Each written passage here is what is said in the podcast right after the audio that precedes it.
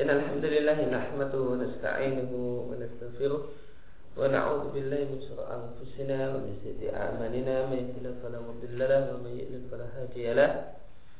وأشهد أن لا إله إلا الله وحده لا شريك له وأشهد أن محمدا عبده ورسوله صلى الله عليه وعلى آله وصحبه وسلم.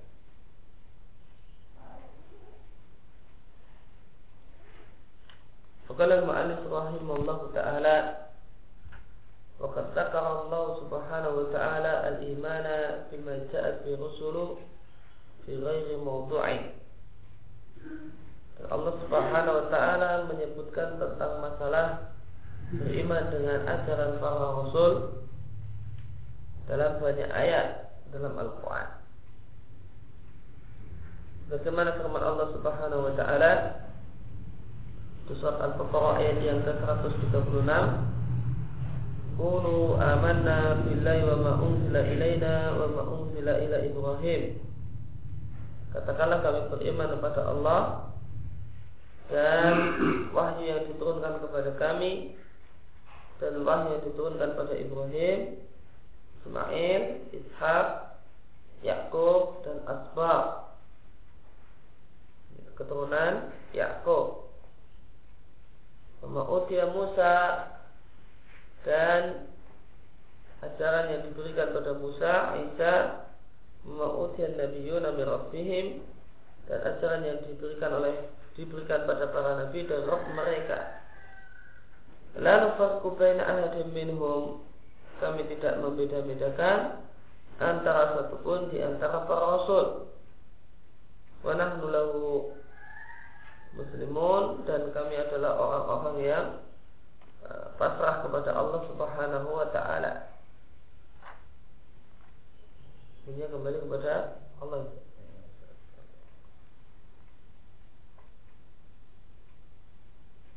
Nah, adalah muslimun dan kami adalah orang-orang yang pasrah kepada Allah Subhanahu wa taala. Dan telah uh, telah beberapa kali kita sampaikan bahasa yang dimaksud la nufarqu baina ahadin minhum kita tidak membeda-bedakan rasul yaitu tidak membeda-bedakan rasul dalam masalah iman. Kita mengimani semua rasul tidak sebagaimana Yahudi dan Nasrani yang beriman sebagai rasul dan tidak beriman pada rasul yang lain. Yahudi beriman dengan Musa namun tidak mau beriman dengan Isa dan Muhammad sallallahu alaihi wasallam. Nasara beriman dengan Musa dan Isa namun tidak mau beriman dengan Rasul Muhammad sallallahu alaihi wasallam. Dan kita membedakan antara satu rasul dengan rasul yang lain dalam dua hal dalam masalah itibak yang pertama kita hanya mengikuti Rasul yang diutus kepada kita tidak mengikuti Rasul yang lain Maka Nabi Shallallahu Alaihi Wasallam mengatakan seandainya Musa hidup di tengah-tengah kalian dan kalian tinggalkan kalian ikuti Musa dengan meninggalkan aku aku tentu kalian sesat demikian pula kita bedakan antara satu Rasul dengan Rasul yang lain dalam masalah kedudukannya di sisi Allah. Kita yakini sebagai Rasul lebih mulia sebagai yang lain karena demikianlah yang Allah firmankan. Tilka Rasulu ya, Fadalla ba'dhum ala ba'dhin. Para Rasul sebagian yang kami unggulkan, kami lebihkan daripada sebagian yang lain.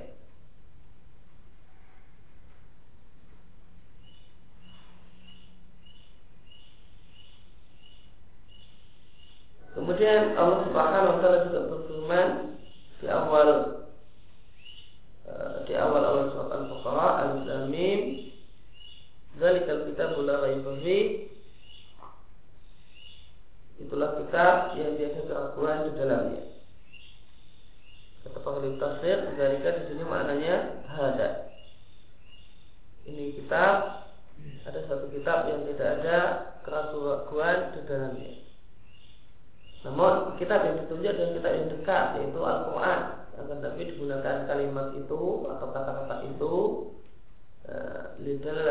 syaraf untuk menunjukkan mulia. Sehingga tidak berani ditunjuk dengan dekat namun ditunjuk dengan jauh untuk menunjukkan kemuliaannya. La tidak ada sedikit pun keraguan di dalamnya.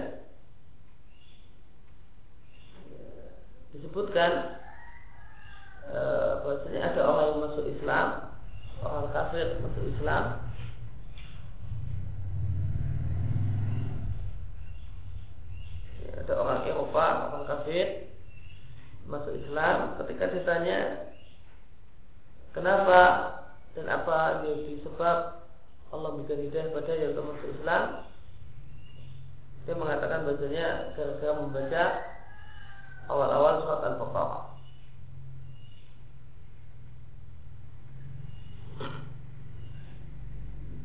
Bagian mana yang paling menarik sehingga mendorong dia masuk Islam? Ayat yang saja kita baca. Zalikal kitabul la raiba fihi hudal lil.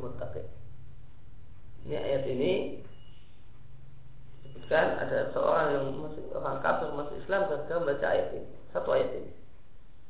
Zalikal kitabul la raiba fihi hudal lil muttaqin. Apa yang menarik dari ayat ini? Orang orang yang baru saja masuk Islam tersebut mengatakan yang intinya ini menunjukkan luar biasanya Al-Quran. Ayat ini menurut dia menunjukkan Al-Quran luar biasa. Jadi adalah wahyu dari Allah Subhanahu wa taala ini, satu ayat ini. Dan ini bukan dari manusia, akan tapi dari Allah Subhanahu wa taala. Karena kalau manusia bikin mukaddimah buku, maka isinya adalah iktidar. Isinya uh, apa? Uh, ya kalau ada kekurangan ya harus dimaklumi ya, kalau benar ya, itu semata-mata tahunnya Allah ya, kalau ada kekurangan ya, maka ya ya maka isinya buku ini tidak sempurna ya tidak ada gading yang tidak retak di sana sini ada kekurangan ya. mungkin ada yang kurang meyakinkan ada ini ya maklum saja ini usaha manusia itu semua buku manusia semacam itu. Ketika nulis maka bikin muka mukadimah selesai nulis, setelah itu bikin kata pengantar. Ya. Kata pengantarnya mesti intinya minta maaf. Minta maaf kalau ada kekurangan jangan dimarahi ya, dinasihati baik-baik, ya. jangan dimaki-maki. Ya. Ini enggak. Kitab ini Begitu buka, awalnya mengatakan tidak ada satupun yang cacat dalam ayat ini, dalam kitab ini. Dari kalau kita lari berfini, tidak ada yang bukan sedikit pun. Semuanya yakin, semuanya bagus, semuanya terpercaya, semuanya tanpa cacat. Tidak ada yang bisa menyebabkan ragu-ragu semuanya menyebabkan mantap. Nggak ada yang keliru. Nggak ada yang kurang. Nggak ada yang tidak sempurna. Semuanya sempurna. Kalau kita berlari tapi ini bukan manusia ini. Ini bukan manusia kata orang tadi.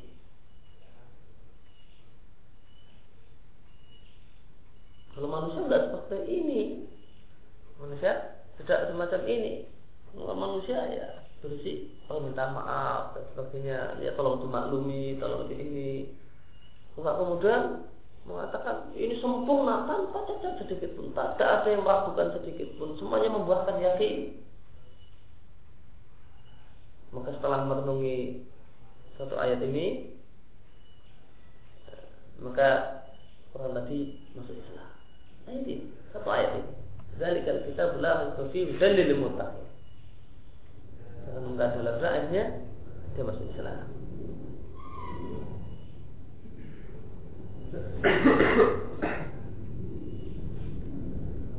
Nah, katakan bahasa Al-Quran adalah modalil mutakin petunjuk bagi orang-orang yang bertakwa. Di ayat yang uh, di surat Al-Baqarah di ayat-ayat tentang masalah puasa Allah mengatakan mudalina. Bahasanya Al-Quran adalah petunjuk bagi seluruh manusia. Di awal surat Al-Baqarah Allah mengatakan Al-Quran adalah petunjuk bagi orang-orang yang bertakwa. Penjelasannya namanya petunjuk Al-Quran itu ada yang ditujukan untuk seluruh manusia akan tetapi yang mengambil manfaat dari petunjuk Al-Quran hanyalah orang-orang yang bertakwa saja. Hanya orang-orang bertakwa saja yang mengambil manfaat ya, dari ajaran Al-Quran. Kemudian dia menerapkannya dan diamalkannya dalam kehidupan. Adapun e, pada asalnya Al-Quran itu ditujukan sebagai petunjuk untuk seluruh manusia. Namun tidak semua manusia menerima petunjuk Al-Quran dan mengamalkan serta mempraktekannya hanya orang-orang beriman dan bertakwa saja yang menerima petunjuk Al-Quran, mengamalkannya dan mempraktekannya. Alladzina yu'minuna bil ghaib, mereka orang-orang bertakwa adalah orang-orang yang beriman dengan ghaib. Dan Allah adalah ghaib yang paling ghaib. Dan berbagai hal yang lain eh, yang diiman seorang uh, seorang mukmin adalah hal-hal gaib, malaikat, ya, akhirat, surga, neraka dan seterusnya. Maka beriman dengan gaib adalah titik pisah antara seorang mukmin dan orang kafir. Beriman dengan gaib adalah titik pembeda antara orang yang beriman dan orang kafir. Karena kalau itu tidak gaib, semua orang akan beriman. Matahari itu ada, tidak perlu dijadikan poin iman. Karena semua orang beriman, karena kelihatan. Karena nyata. Maka tidak bisa jadi pembeda antara seorang mukmin dan bukan mukmin. Oleh karena itu ketika hal yang gaib ini sudah tidak lagi gaib, semua orang percaya. Orang kafir setelah datangnya kematian, maka yang semula gaib jadi tidak gaib. Ketika diingatkan ada azab kubur, ada siksa ini dan itu, ketika di dunia masih gaib. Ketika datang kematian sudah tidak lagi baik bagi dia.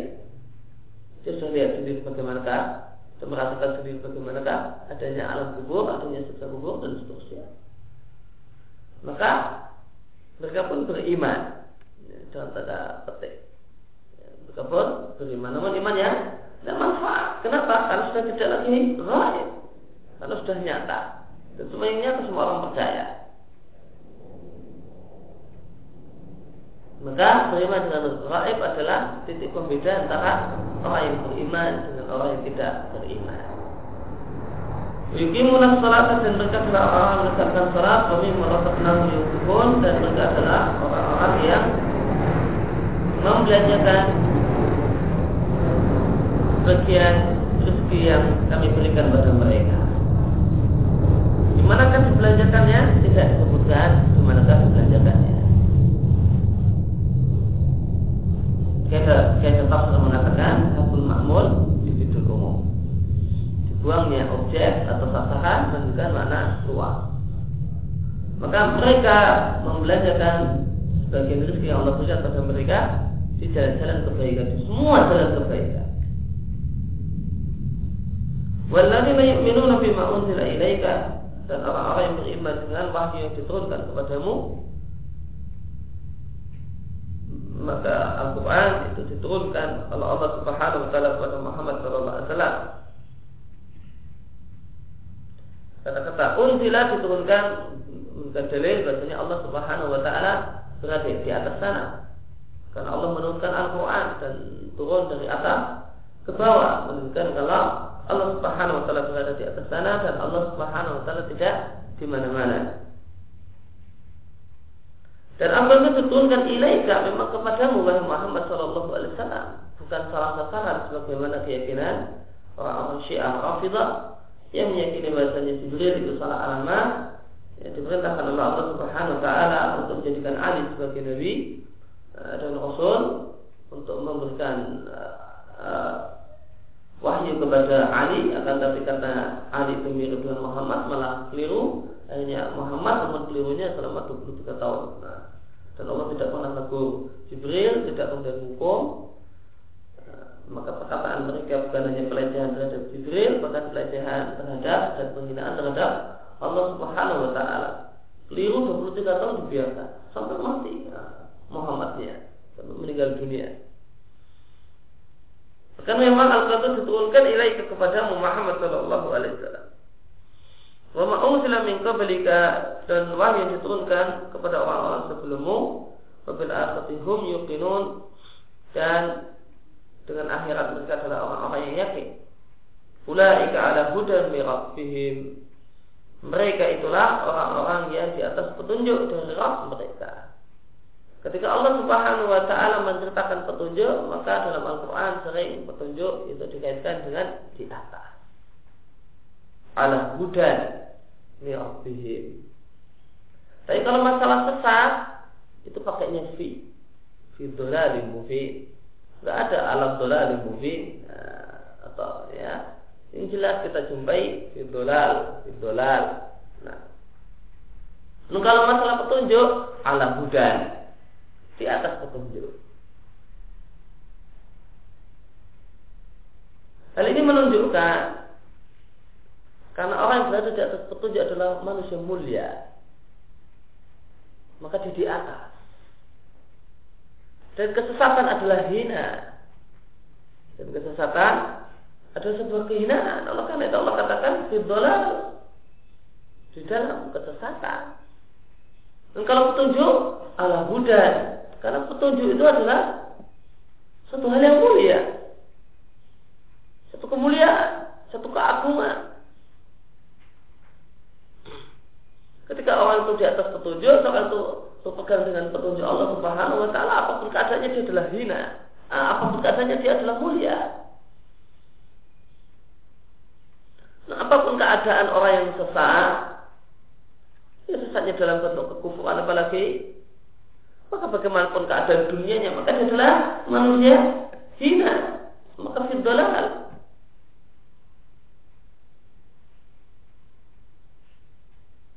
Wa ulaika humul muflihun. Itulah orang-orang yang beruntung.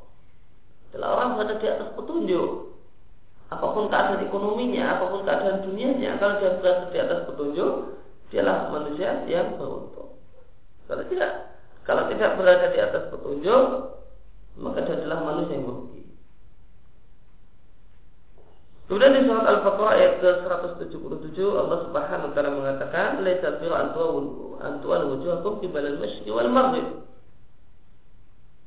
Bukanlah puncak kebaikan kalian palingkan wajah kalian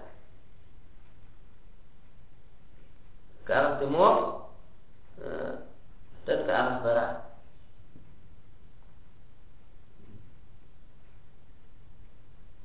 Jadi namanya bukanlah arah-arah tertentu. Namun kenapa kita menghadap ke Ka'bah ke arah tertentu? Semata-mata karena taat, bukan karena arahnya. Karena diperintahkan untuk menghadap ke sana.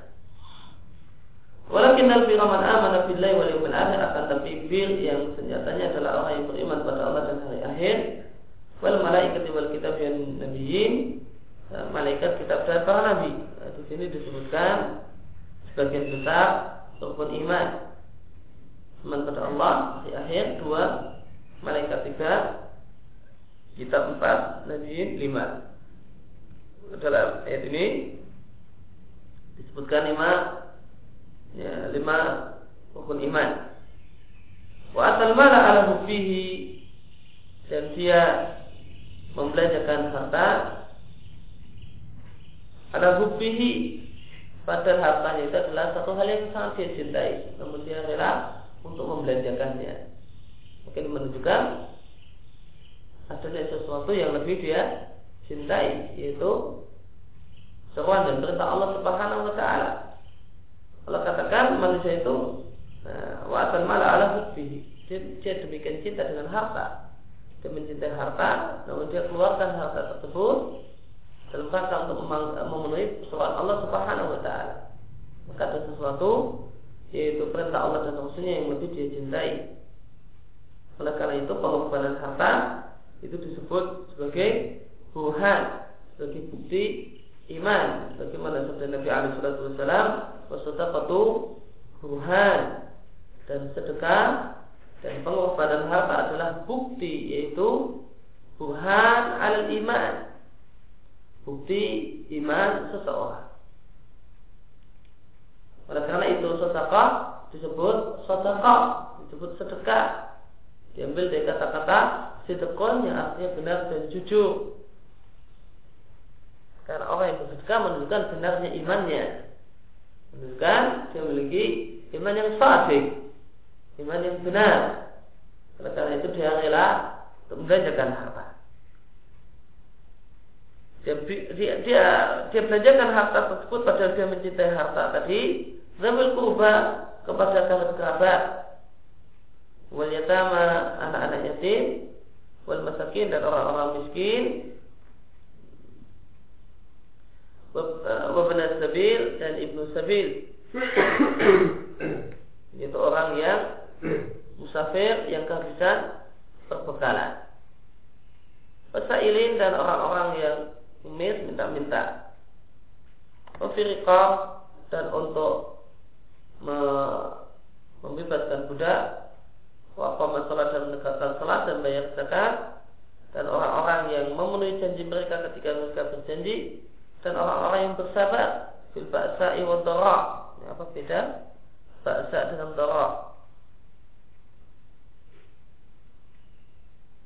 Karena artinya secara bahasa sama. Artinya dalam bahasa Arab ba'sa dengan dara itu tidak berbeda. Namun ulama ahli tafsir membedakannya semacam di tafsir jalan lain dibedakan antara ba'sa dan dara.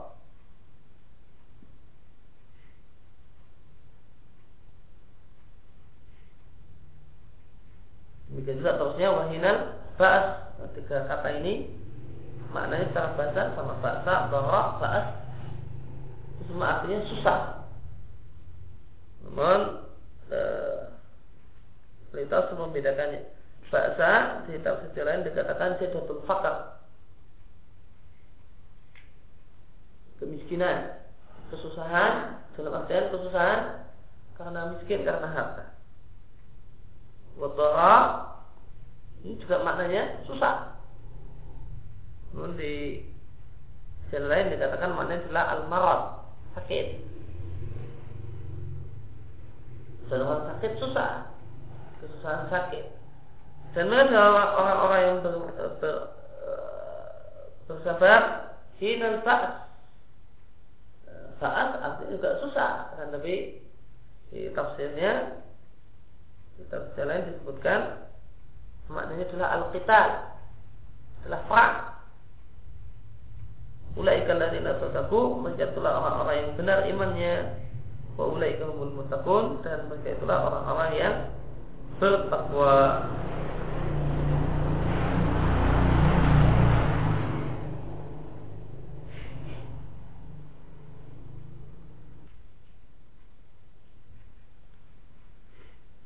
Kemudian ariqab atau firqab di tafsir lain maknanya mencakup budak dan tawanan.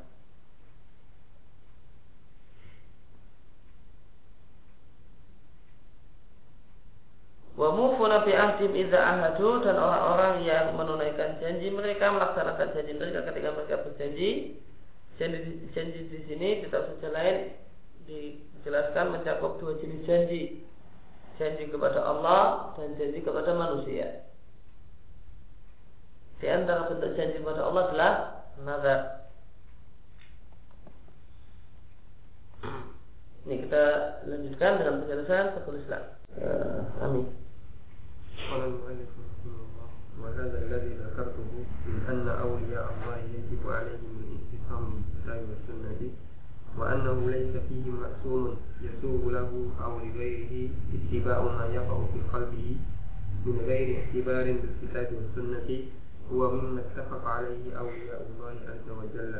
ومن خالف في هذا فليس من أولياء الله سبحانه الذي الذين أمر الله باتباعهم. بل إما أن يكون كافرا وإما أن يكون مفرطا في الجهل. وهذا كثير في الكلام المشايخ كقول الشيخ أبي سليمان الساراني رحمه الله إني ليقع في قلب نكتة من نكت القوم. فلا أقبلها إلا بشاهدين. شاهدين. إلا بشاهدين الكتاب والسنة. وقال أبو القاسم الجنيدي رحمه الله علمنا هذا مقيد بالكتاب والسنة. فمن لم يقرأ فمن لم يقرأ القرآن ويكتب الحديث ويكتب الحديث لا يسلك له أن يتكلم في علمنا ولا يقتدى به. وقال أبو عثمان النيسابوري رحمه الله من أمر السنة على نفسه قولا وفعلا نطق بالحكمة ومن أمر الهوى على نفسه قولا وفعلا نطق بالبدعة لأن الله تعالى يقول في كلامه القديم وإن تطيعوه تهتدوا. وقال أبو أمر أبو أمر بن نجيب رحمه الله كل وجد لا يشهد له الكتاب والسنة فهو باطل. نعم. Kembali uh, setelah beliau setelah Syekhul Islam uh, berbicara melebar tentang masalah keistimewaan Umar bin Khattab uh, untuk me, untuk menegaskan benarnya apa yang beliau sampaikan biasanya ilham yang didapat oleh wali itu harus ditimbang dari Quran dan Sunnah. Kemudian berbicara panjang lebar tentang masalah Umar bin Khattab yang so, yang merupakan seorang yang mendapatkan ilham. Maka beliau kembali kepada e, pokok pembahasan yaitu semua orang termasuk orang wali termasuk orang yang dapat ilham wajib menimbang perkataannya dan perasaannya dengan Quran dan Sunnah. Dan itulah yang dipraktekkan. Maka beliau katakan dan poin ini atau perkara ini yang telah aku sebutkan yaitu bahasanya para wali wajib berpegang teguh dengan kitab dan sunnah dan bahasanya di tengah-tengah seorang wali itu tidak ada manusia yang maksum bebas dari dosa sehingga boleh bagi wali atau e, murid-muridnya wali untuk mengikuti apa yang terlintas dalam hati si wali tanpa ditimbang dilihat dengan Quran dan Sunnah. Namun semuanya wajib ditimbang dengan Quran dan Sunnah. Hal ini yaitu semua hal wajib ditimbang dengan Quran dan Sunnah adalah kesepakatan semua para wali Allah. Dan siapa yang menyelisih ini? Ya, Siapa yang punya perkataan? Eh, Apa yang ada dalam hati wali Tidak mesti harus Ditimbang dengan Quran dan Sunnah. Falaysa min awliya ilah Maka dia bukanlah wali Allah.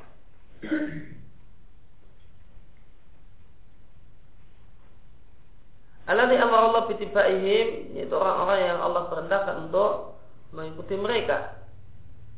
Bahkan orang yang punya perkataan tadi bahwasanya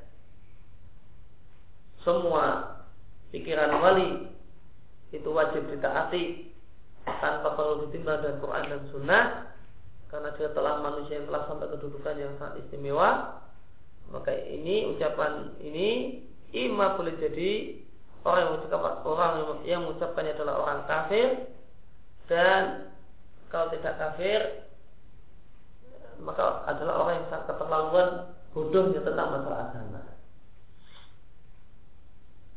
Karena ini adalah satu hal yang sangat asasi dalam masalah agama. Satu hal yang sangat asasi dan sangat mendasar dalam agama yaitu keyakinan eh, bahasanya petunjuk satu-satunya petunjuk yang benar adalah Quran dan Sunnah. Omongan siapa pun wajib ditimbang dengan Quran dan Sunnah. Ini satu hal yang sangat asasi, sangat mendasar dalam agama.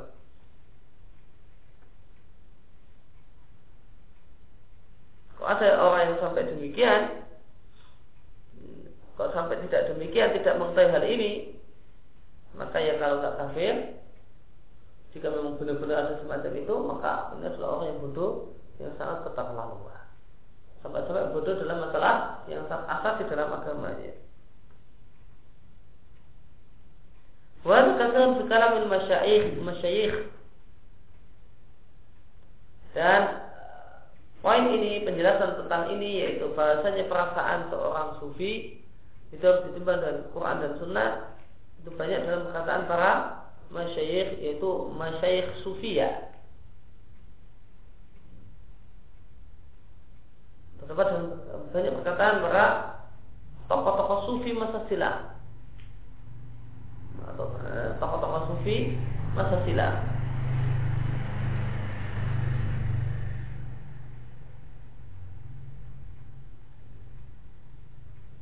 Kasauli Syekh Abu Sulaiman Ad-Darani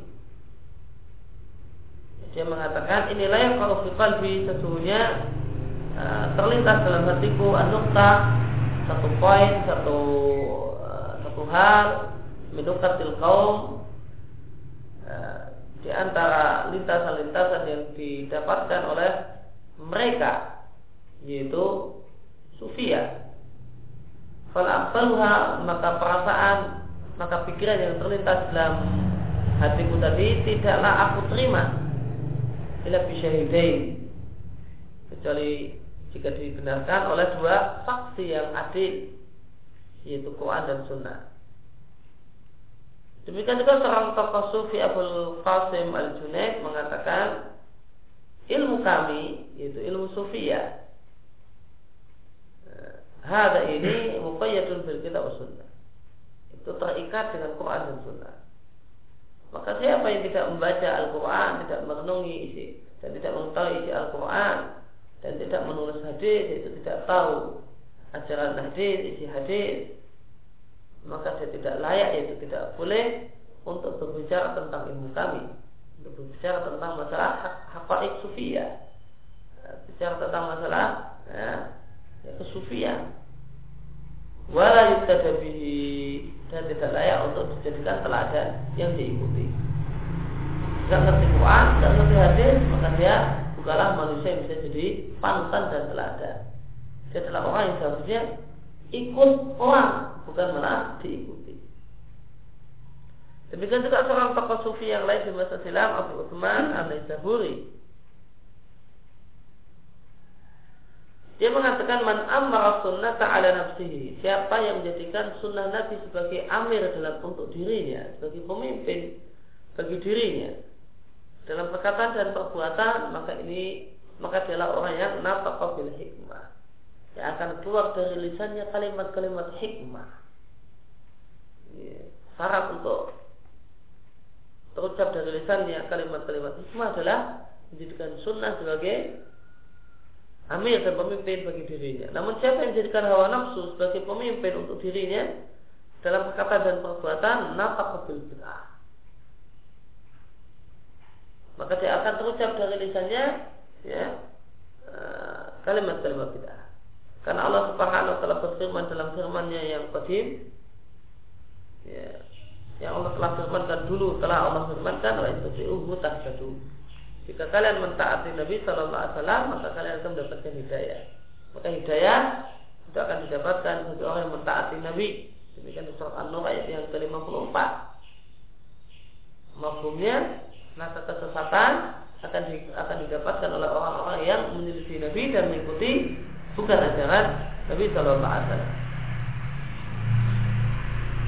Demikian juga perkataan seorang tokoh sufi yang lain Abu Amr dia mengatakan Kulu wujudin semua perasaan Laisyatulahu yang tidak di uh, yang tidak didukung oleh Quran dan Sunnah bahwa batilan maka itu adalah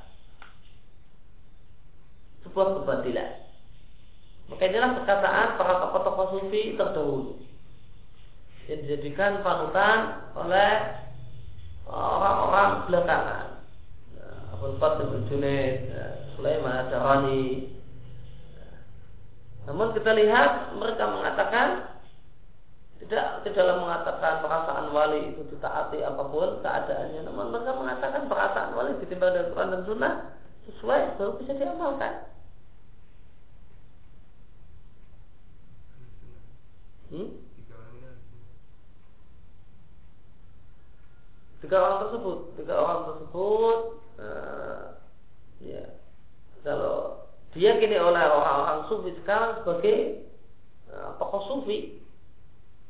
Kalau orang-orang sufi belakangan itu meyakini mereka semua adalah tokoh-tokoh besar dalam dunia tasawuf. Al-junaid terkenal hmm, Sulaiman Ad-Darani tokoh-tokoh besar sufi. Uh,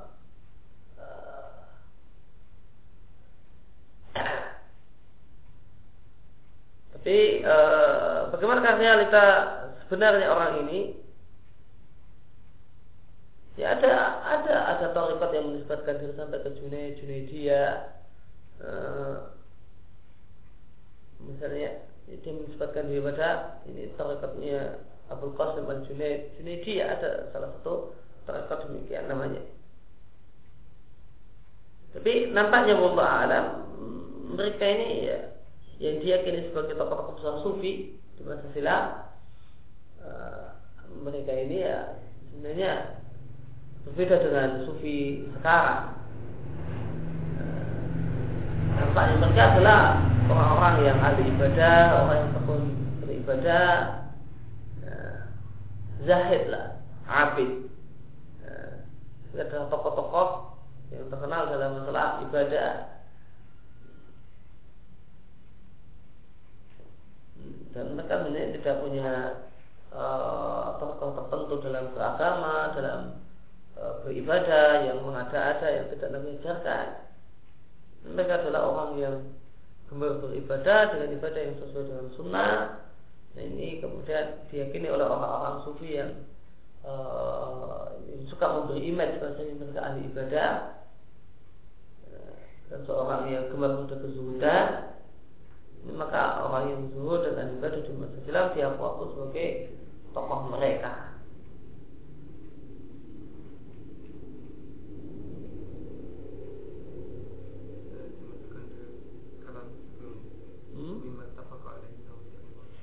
Hmm?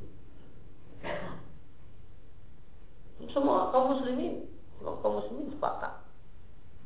Semua kaum muslimin sepakat kalau kulun yukhat wa yurat sahibat al satu hal yang sepakat oleh semua kaum muslimin. Dan satu hal yang minal maklum bidururah ya minal maklum bidururah satu hal yang hukum aksomatis dalam ajaran Islam. Semuanya harus sesuai dengan Quran dan Sunnah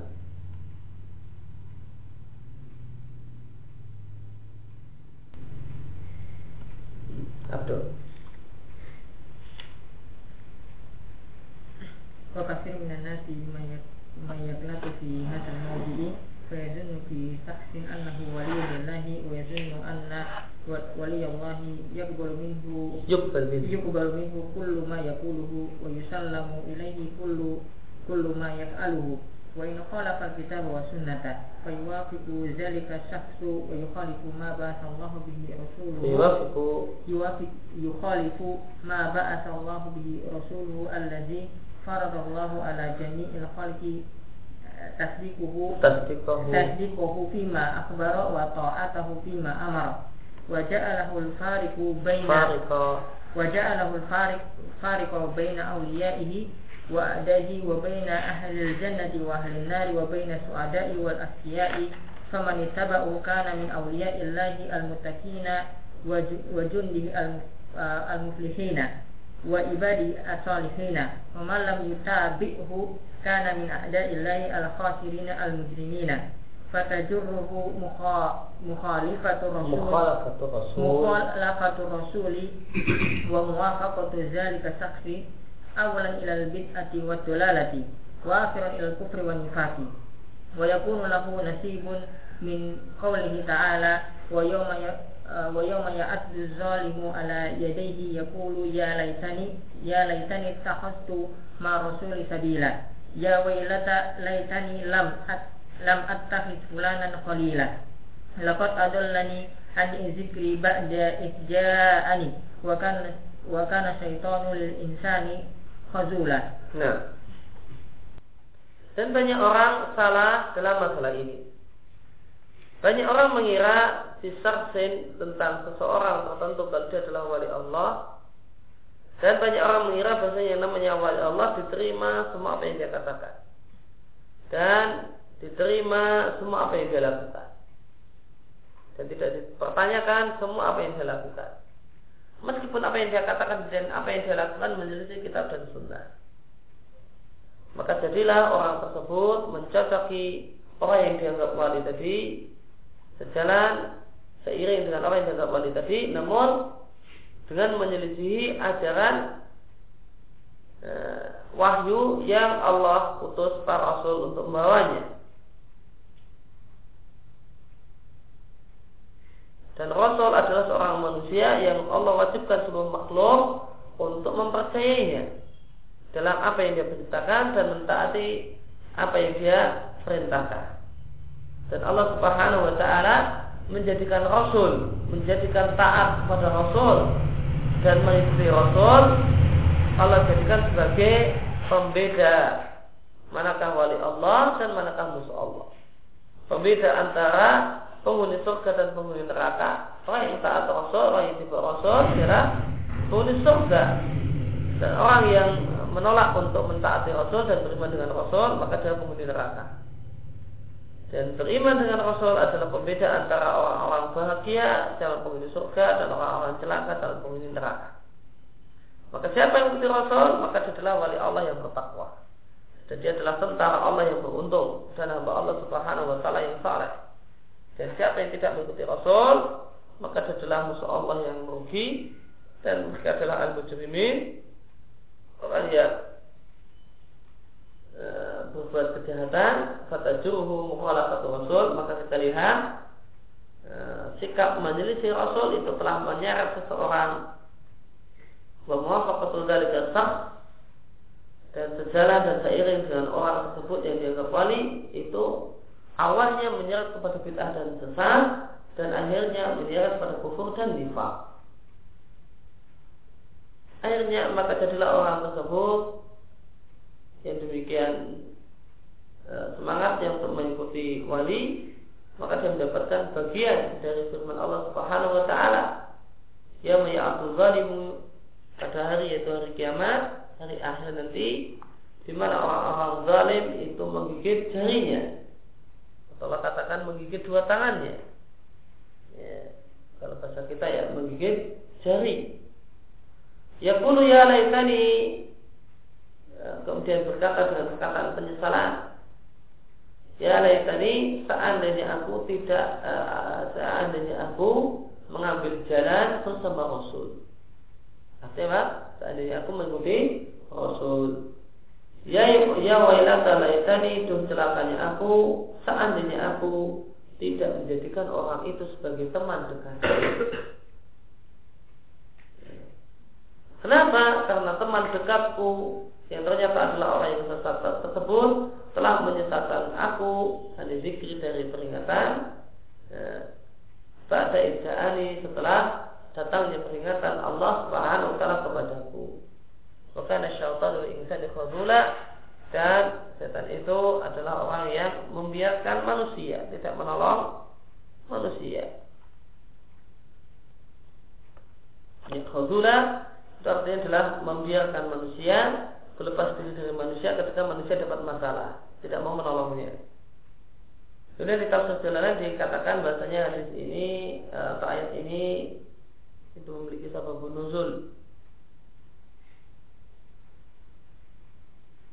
disebutkan pada yaum ya'udu zalim ada hari di mana orang yang zalim menggigit jarinya atau menggigit uh, tangannya.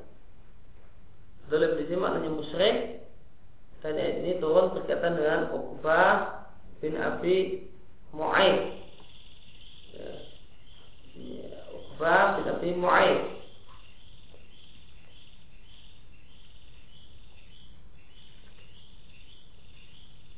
Ini Uqbah bin Abi Mu'aid ini telah mengucapkan syahadat kemudian murtad. Setelah bersyahadat kemudian murtad. Kenapa? Irda'an li Ubay bin Khalaf. Ya, karena dia menjadikan Ubay bin Khalaf sebagai teman dekatnya. Maka dalam rangka untuk menyenangkan hati temannya Ubay bin Khalaf maka dia memilih untuk murtad. Ini Uqbah bin Abi Mu'aid. Maka demi supaya cocok dengan temannya, gak rela pisah dengan temannya gara-gara agama, ya, yang penting bareng dengan temannya meskipun uh, bareng dalam sesat, maka dia pilih murtad demi Ubay bin Khalaf. Maka Allah katakan orang ini nanti pada kiamat maka berkaitan dengan kejadian Allah turunkan ayat ini.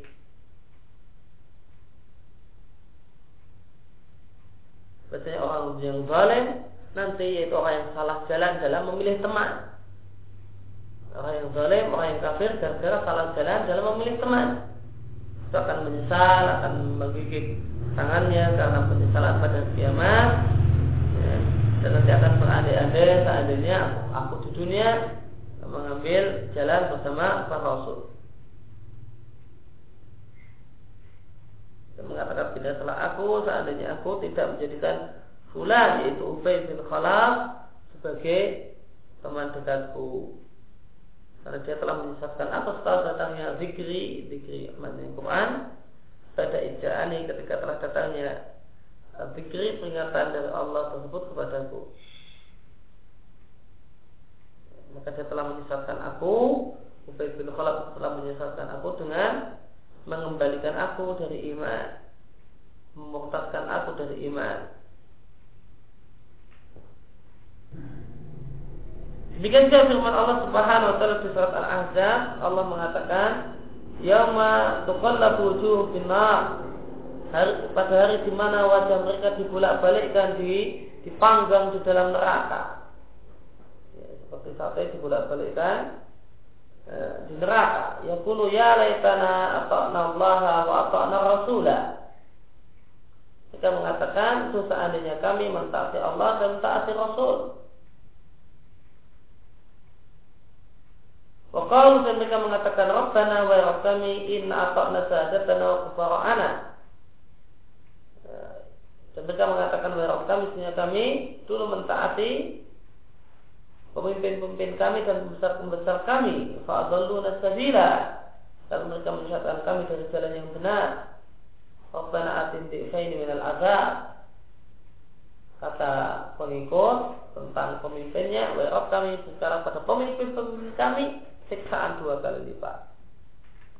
Wal anhum la'nan kafira jadi Allah laknatlah pemimpin kami yang telah menyesatkan kami ini dengan laknat yang besar surat Al-Ahzab.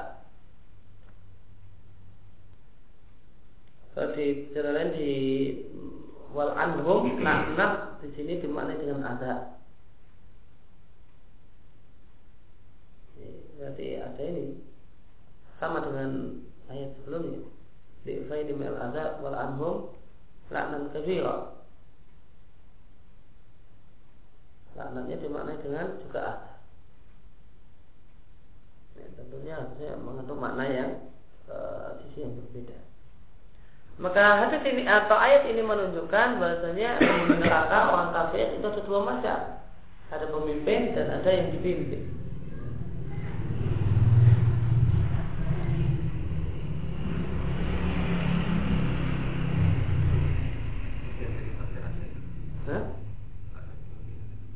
Gimana? nggak tahu nggak dikasih tak uh, tidak dikasih catatan sama Sofi Rahman beberapa Lahan itu maknanya azab ya Maka ini termasuk uh, Tafsir Asairah Ini yang jelas Sofi Rahman tidak dikatakan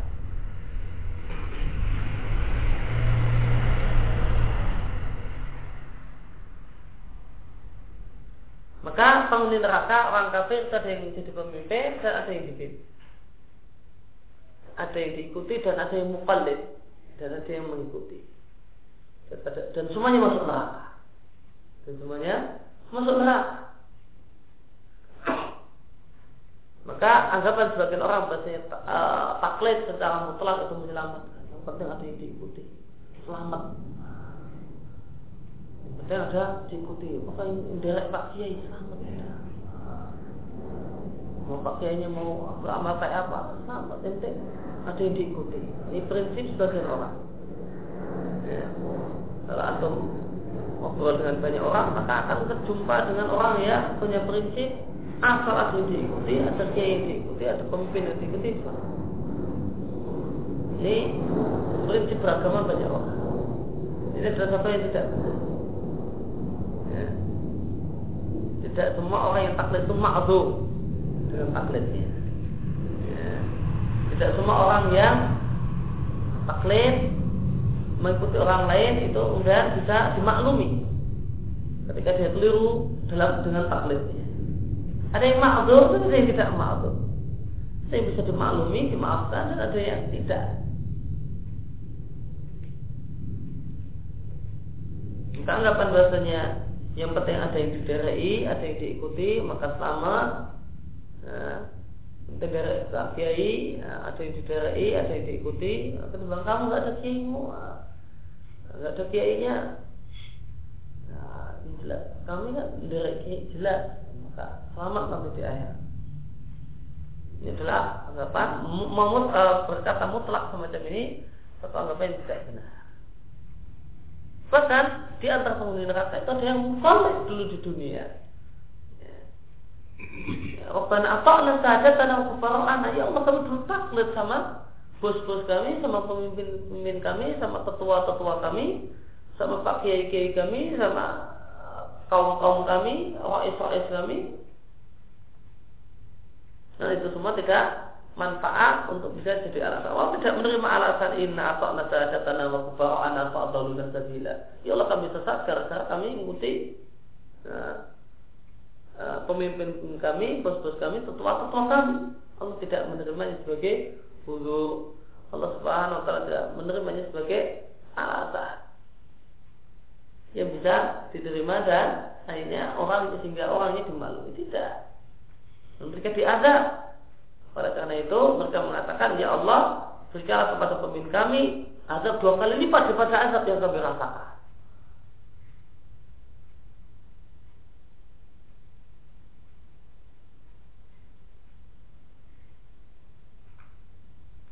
Kemudian Allah Subhanahu wa taala juga berfirman, "Wa minan nasi may yattakhidhu min dunilai anda dan yuhibbunahum ka Dan di antara manusia ada yang menjadikan minggu nilai selain Allah sebagai tandingan-tandingan yang mereka mencintai mencintai mereka kahubila sebagaimana cinta pada Allah.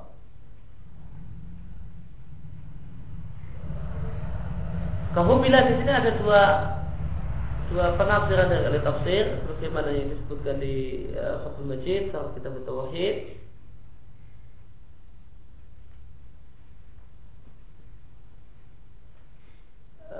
Bisa maknanya adalah mereka mencintai nah, penafsiran yang pertama. Maknanya adalah orang-orang musyrik itu mencintai berhala-berhala mereka sebagaimana cintanya orang musyrik kepada Allah. Maka kahubila maknanya kahubil musyrikin lillah. Kahubihim la, kahubihim lillah Penafsiran yang kedua, orang-orang musyrik mencintai berhala-berhala mereka sebagaimana orang-orang yang beriman mencintai Allah.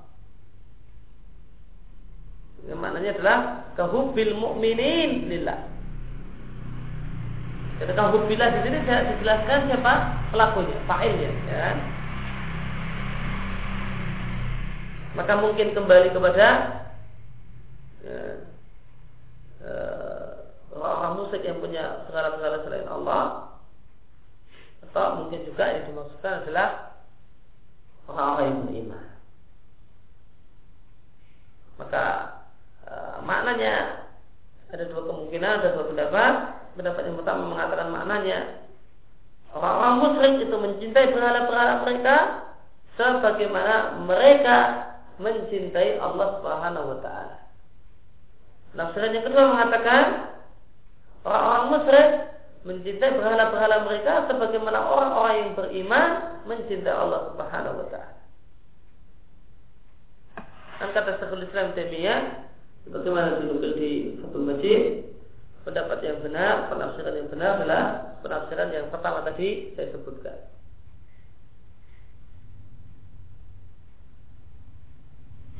Apa alasannya meratikan Eh, penafsiran yang pertama? Karena terusnya ayat. Waladina amalu asaduhum balillah dan orang-orang yang beriman itu cintanya lebih besar cintanya pada Allah lebih besar maka ini mengisyaratkan bahasanya orang-orang musyrik juga mencintai Allah. Dan karena cintanya orang-orang musyrik adalah cinta yang mendua mereka mencintai Allah dan mencintai berbagai berhala selain Allah maka berbeda dengan cintanya orang yang beriman di mana cintanya orang beriman adalah cinta yang murni hanya kepada Allah Subhanahu wa taala.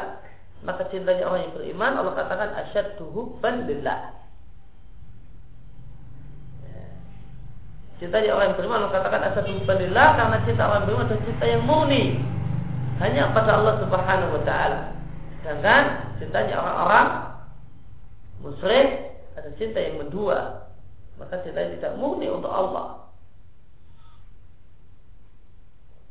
Maka eh, mereka maka ini jadikan dalil tentang syirkul mahabbah tentang syirik gara-gara masalah cinta yaitu ketika seorang itu mencintai uh, selain Allah Subhanahu wa taala bagaimana cinta mereka kepada Allah Subhanahu wa taala? Maka ini adalah kesyirikan syirik akbar.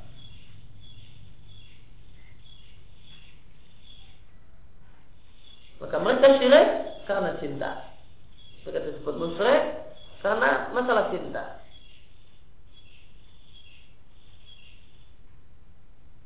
Maka ini menunjukkan bahwa orang musyrik itu mencintai Allah. Ya, orang musyrik itu mencintai Allah. Oleh karena itu hubullah cinta pada Allah itu bukan pertanda iman. Karena cinta pada Allah itu dimiliki oleh semua orang. Hatta orang-orang musyrik itu pun mencintai Allah dengan dalil ayat ini. Maka cinta pada Allah itu bukan tanda pembeda antara orang yang beriman dan bukan orang yang beriman. Ini ada cinta yang cinta milik bersama, dimiliki oleh orang musyrik dan dimiliki oleh orang-orang yang bertauhid. Lalu apa cinta yang menjadi tanda iman? Ya, cinta yang menjadi tanda iman adalah mencintai apa yang Allah cintai. Al-hubbu lillahi wa fillahi. Ya, mencintai karena Allah dan mencintai eh, fillahi karena Allah. Yaitu mencintai segala sesuatu yang Allah cintai, mencintai Rasul, mencintai orang-orang soleh, uh, mencintai orang yang Allah cintai, mencintai amal yang Allah cintai. Uh, itulah yang menjadi pembeda iman dengan bukan iman.